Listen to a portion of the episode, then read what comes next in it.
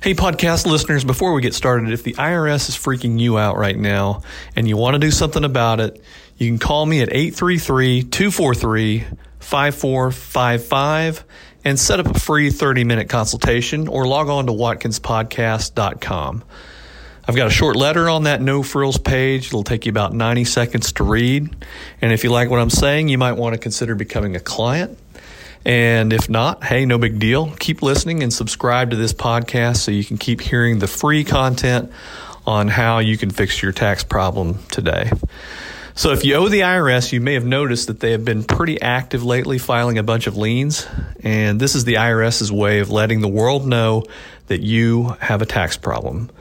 These liens are also pretty nasty if you're trying to sell your home or refi to a lower interest rate. It's a pretty extreme measure at the IRS, and it means they want all the money that you owe them and they want it right now. But there are a few things you can do to get these things lifted short of paying everything that you owe right now. For example, if you owe less than $25,000, a tax professional may be able to get these lifted in about 90 days. If you owe more than 25,000, there are things like the IRS's offer and compromise settlement program that gets them off once they accept that. Now, we've helped thousands of taxpayers in an IRS mess, so we can probably help you out here too. We can help you out in all 50 states. So if you have a tax problem, I again encourage you to call me at 833 243 5455 or log on to watkinspodcast.com and set up a time there to talk to one of our tax experts about getting some help today. Now, back to your podcast. IRS problems are scary, but they don't have to be. Travis Watkins has been helping troubled taxpayers with customized plans to negotiate with the IRS and stop immediate threats to their livelihood so they can get a good night's sleep again since 1999. Now, here's Travis. Hey, y'all, it's uh, Friday, March the 6th. Coming up on the daylight savings Sunday, where you got to spring forward, you know, to the extent that you don't already have an iPhone that sets your clock for you and um, takes care of that hour or less of sleep that you're going to get um, Sunday morning, then uh, be sure and manually set your clocks uh, an hour ahead, spring forward. It also brings to mind things with the IRS that have to do with timing. Time is a very important thing in most IRS resolution cases. And a recent case that we have, I, I don't usually tell stories about uh, cases that are in progress because we like to give you the information on the cases that uh, come to a successful conclusion. But uh, this one was such a issue with uh, timing and specifically a uh, IRS revenue officer that was involved in one of our cases that I thought that this would be a good one for today to go ahead and um, give you the story because it's got a few different morals to it that have to do with timing of things that uh, I have brought in Danielle Brand, who's an attorney in my office, and uh, she's going to tell us a little bit about this interesting um, case and some abusive things that IRS revenue officers do in cases like this one. So, uh, Danielle, tell us a little bit about uh, this case, like um, give us a quick rundown just of the background of things and uh, tell us about the, the revenue officer that's involved. Okay, so the clients came into our office having a pretty sizable uh, balance with the IRS on on one entity they had. Um, they owed over a million dollars to the IRS for payroll taxes on one of their entities. Um, they have several entities. Yes, they do have several entities. Um, so on the main entity that owed the most, they had payroll taxes on that, as well as some of the payroll taxes had been assigned to them personally through the trust fund recovery penalty, um, the IRS has the ability to assign a portion of payroll taxes uh, to you personally if they deem you're responsible. So they had those two entities, and then for insurance purposes, they had actually created a third entity to combine all of their payroll needs into one company. And the third entity also had incurred uh, some liability with the IRS, also.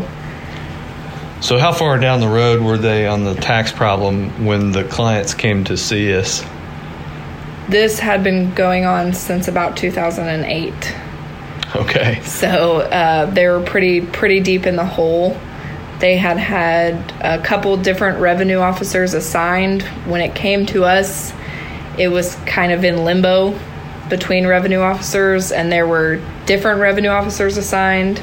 Some officers had this entity, the other ones had a personal, so it was kind of a mess. Mm-hmm. Um, and we were trying to get all the cases assigned to one revenue officer for ease of our sake and the taxpayers' sake to work this as one big picture, one full swoop, um, get them everything lined out all at once with one revenue officer who could see the full picture of everything.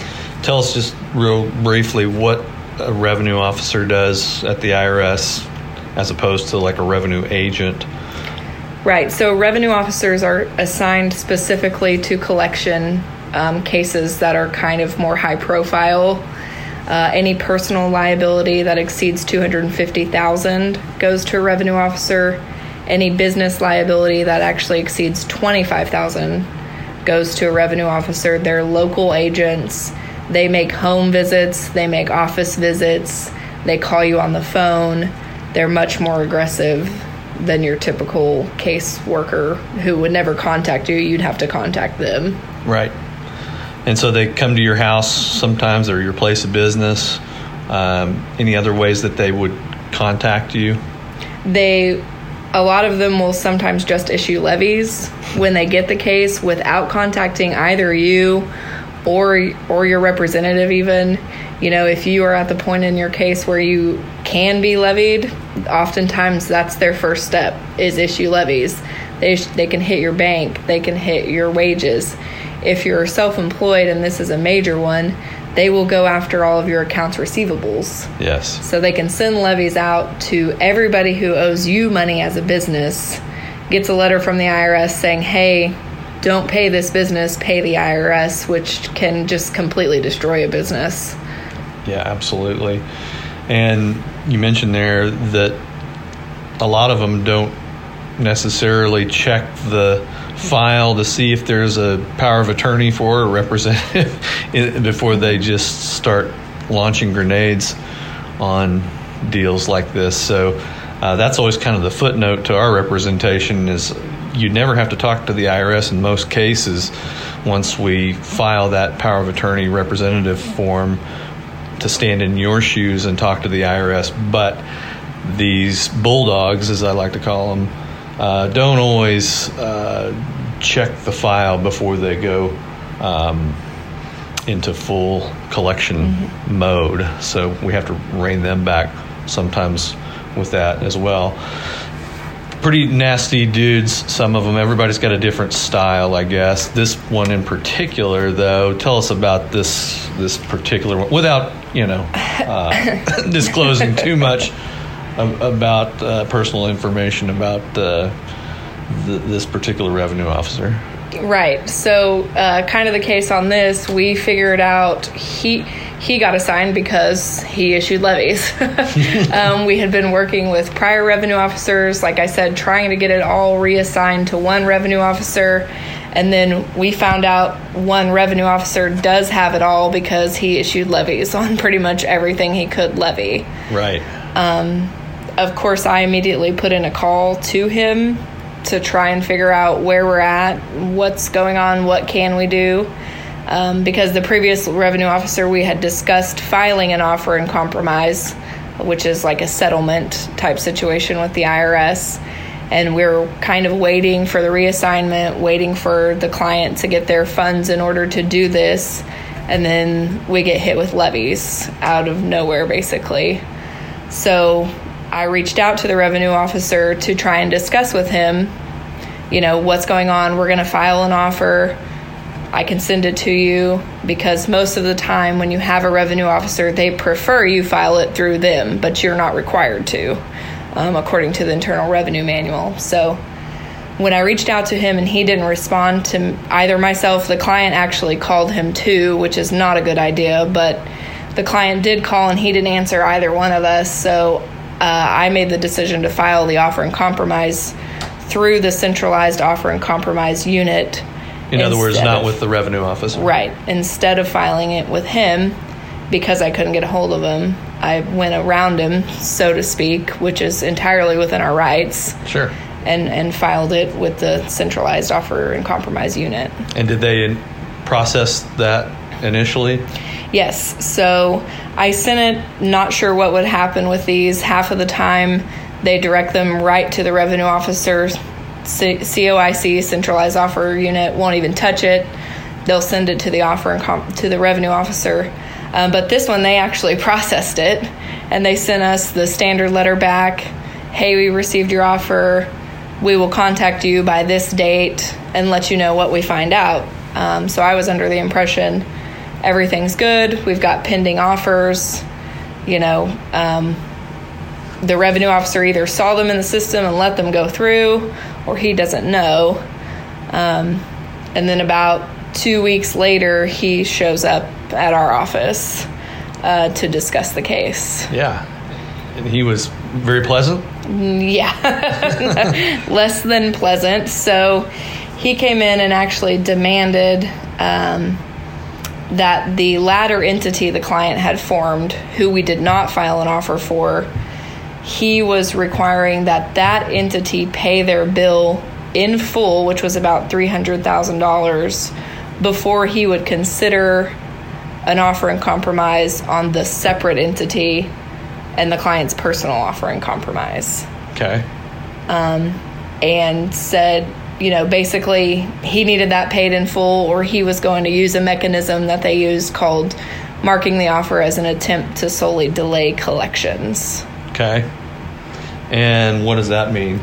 So when your offer and compromise goes through a revenue officer or even the offer and compromise unit themselves, they can mark an offer as an attempt to solely delay collections, which basically means you have submitted a completely frivolous offer as an attempt to keep the IRS at bay, um, essentially. So if they do that, it basically kicks your offer and compromise out immediately.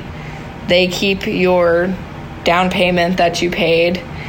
You have no appeal rights. Nice. Yeah, you you're basically your hands are tied. And why is all that? Why can't you? Why can't you? Why shouldn't they give you your uh, money down that you submit with the offer? It's called a TIPRA, twenty percent of the offer, um, unless you're low income, has to come along with the offers and compromise, right? And uh, if it's ultimately uh, rejected, then uh, you get your TIPRA money.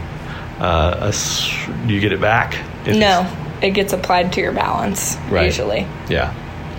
So, but there are are there situations where you get your your TIPRA money back if it's not processable? Hey, podcast, quick interruption here. Have you been up at 2 a.m. worrying about your IRS problem again lately? You know, IRS problems have a way of ruining all aspects of your life. They take a toll on you financially, physically, and emotionally. You can never really forget about them as they come back every morning when you wake up. It's time to call Travis Watkins, tax resolution and accounting firm, right now and start sleeping again tonight. Travis Watkins Tax will talk to the IRS for you and help you get the best deal available for your unique situation with the IRS with programs like the Fresh Start Initiative and the IRS's offer and compromise. Call me at 833 243 5455 and set up a free 30 minute consultation or log on to watkinspodcast.com. I've got a short letter on that no frills page. It'll take you about 90 seconds to read. And if you like what I'm saying, you might want to consider becoming a client. And if not, no big deal. Just keep listening and subscribe to this podcast so you can keep hearing the free content that we offer on how you can fix your tax problem today. Now, if you call us in the next 30 minutes, we'll also send you our free confidential insider report, How to End IRS Problems Forever. That number again is 833 243 5455 or log on to watkinspodcast.com. Now back to your podcast. Um, occasionally they will refund it if they return the offer and compromise. Yeah. Um, sometimes they just return the filing fee, the $186 filing fee, Yeah. and they keep your down payment. Who makes these determinations uh, as to avoiding uh, attempts to avoid collection and trying to um, keep the offer from being processed? Generally, the revenue officer. Um, the offer and compromise unit has the ability um, to do it as well. And they didn't in this I've, case. yeah, and I've never seen an offer returned from the offer department marked as attempt to delay collection. So it's mostly going to be a, a creature of a revenue officer assignment to your collection case, which, you know, that's serious in and of itself because as we discussed, these are folks that uh, like to uh, fire first and ask questions later.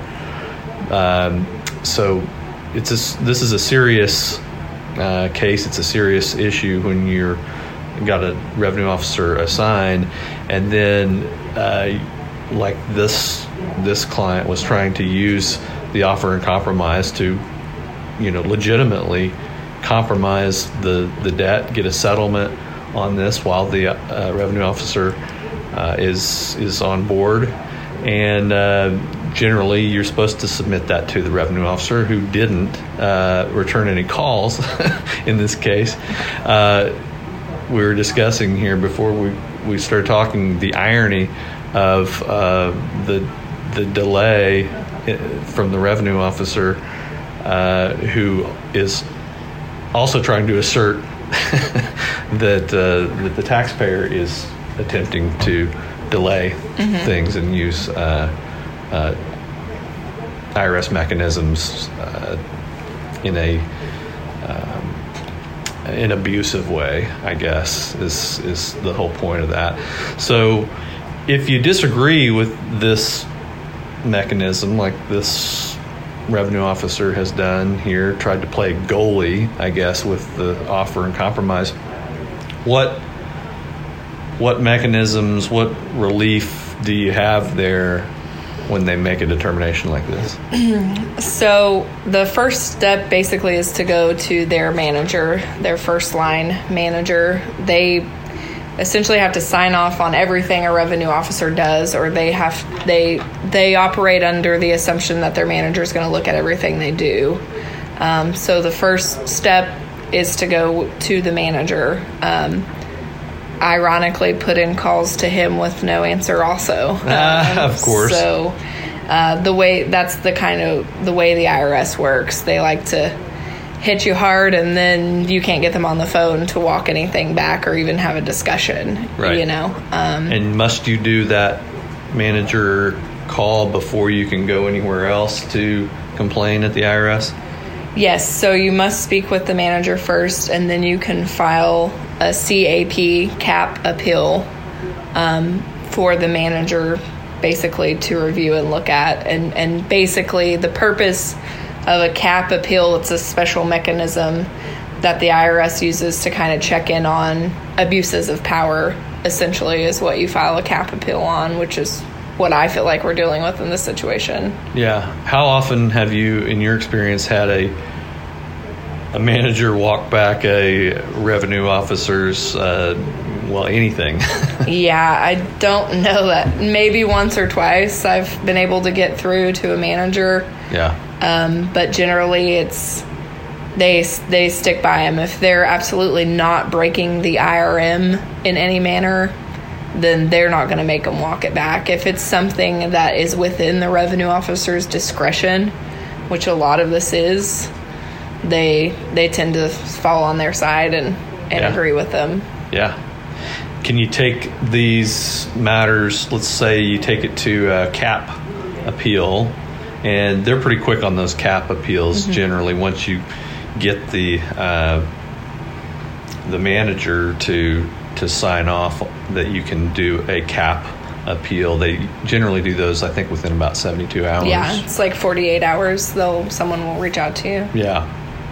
Um, then, if you don't like that deal, um, what what can you do? Can you go to court? I haven't had any go to court. I'm sure you could. Um, I I'm don't sure think- there's some type there's of. any. I don't know. I don't think Um, there's anything there that there are a few things that the IRS will allow you to to uh, or they'll allow themselves really to be submitted to the court system on certain things, but I don't know that this is one of. I don't think that this is one of those. Right. those deals.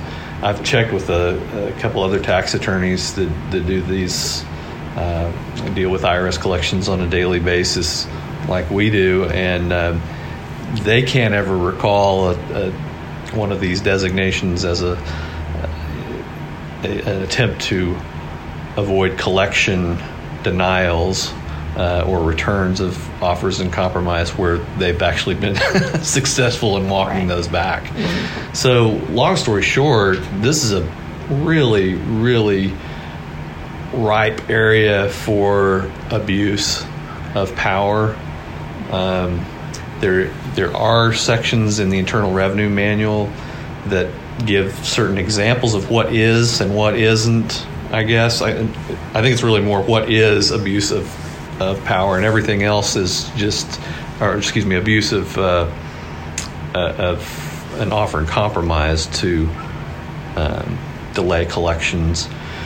Uh, everything else is really just up to the discretion of the revenue officer, and as we're seeing here, it's really difficult to get those suckers walked back once, if not impossible, to uh, get those pushed through. Now, in this particular case, um, strange timing here because they have already the central processing has already uh, processed the Right. initial stages of the offer.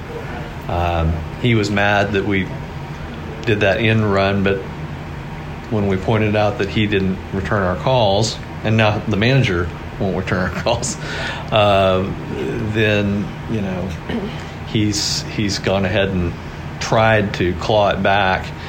Um, what happens when do they send you anything when when an offer is returned like this? Yes, they they send a letter saying your offer was returned because it was deemed as an attempt to solely delay collections, Yeah, and we have yet to receive that either. So yeah.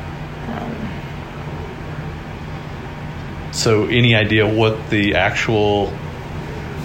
We haven't received that, so we don't know exactly what his grounds would be for right, for this. I mean, the the good side of this is that maybe it hasn't uh, processed. Uh, maybe the the processing of the offer has not been, you, you know, somehow clawed back. Um, I've run into this issue when we submit an offer to correct something or you know to to actually boost the the number um, or, or give some more uh, recent information to run alongside something that has changed uh, for the taxpayer circumstance where a revenue officer will come in and say, no, it's this is the exact same offer that we denied in the first place. So another area for abuse here is that it's it's really got a tail to it because if you try to uh, correct an offer, now you're running into this other type of delay where they can say, "Oh, this is the same offer that we denied previously," and therefore it's an attempt to uh, delay collection as well. So. Um, moral of the story here, I think, uh, unfortunately, this does not necessarily have the, um, at this point in, our work, have a smiley face on it yet. But I think there's some things that you can take away from this uh, when it comes to uh, things we can learn. And uh, the thing that comes to my mind is uh, if you are running into a severe tax problem, take action like immediately. Uh, because you're running into people here when you have a revenue officer assigned that can really mess things up and it just it, it causes all kinds of problems it makes the case you know exponentially tougher i think you'd agree danielle to Mm-hmm. uh, to to handle from there Right. Getting a getting an offer and compromise through a revenue officer is no easy feat for even the best professional. Once they are there, it is like it feels at times like their job is to play goalie, Yeah. like you said, to an offer and compromise. They don't want to settle.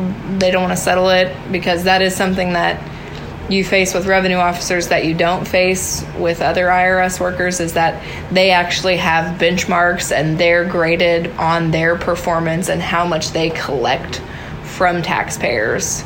So once you get to that point, their job is to collect as much money as they can from, you know, you or your client. So it becomes a whole new ballgame right. when they get involved. Yeah.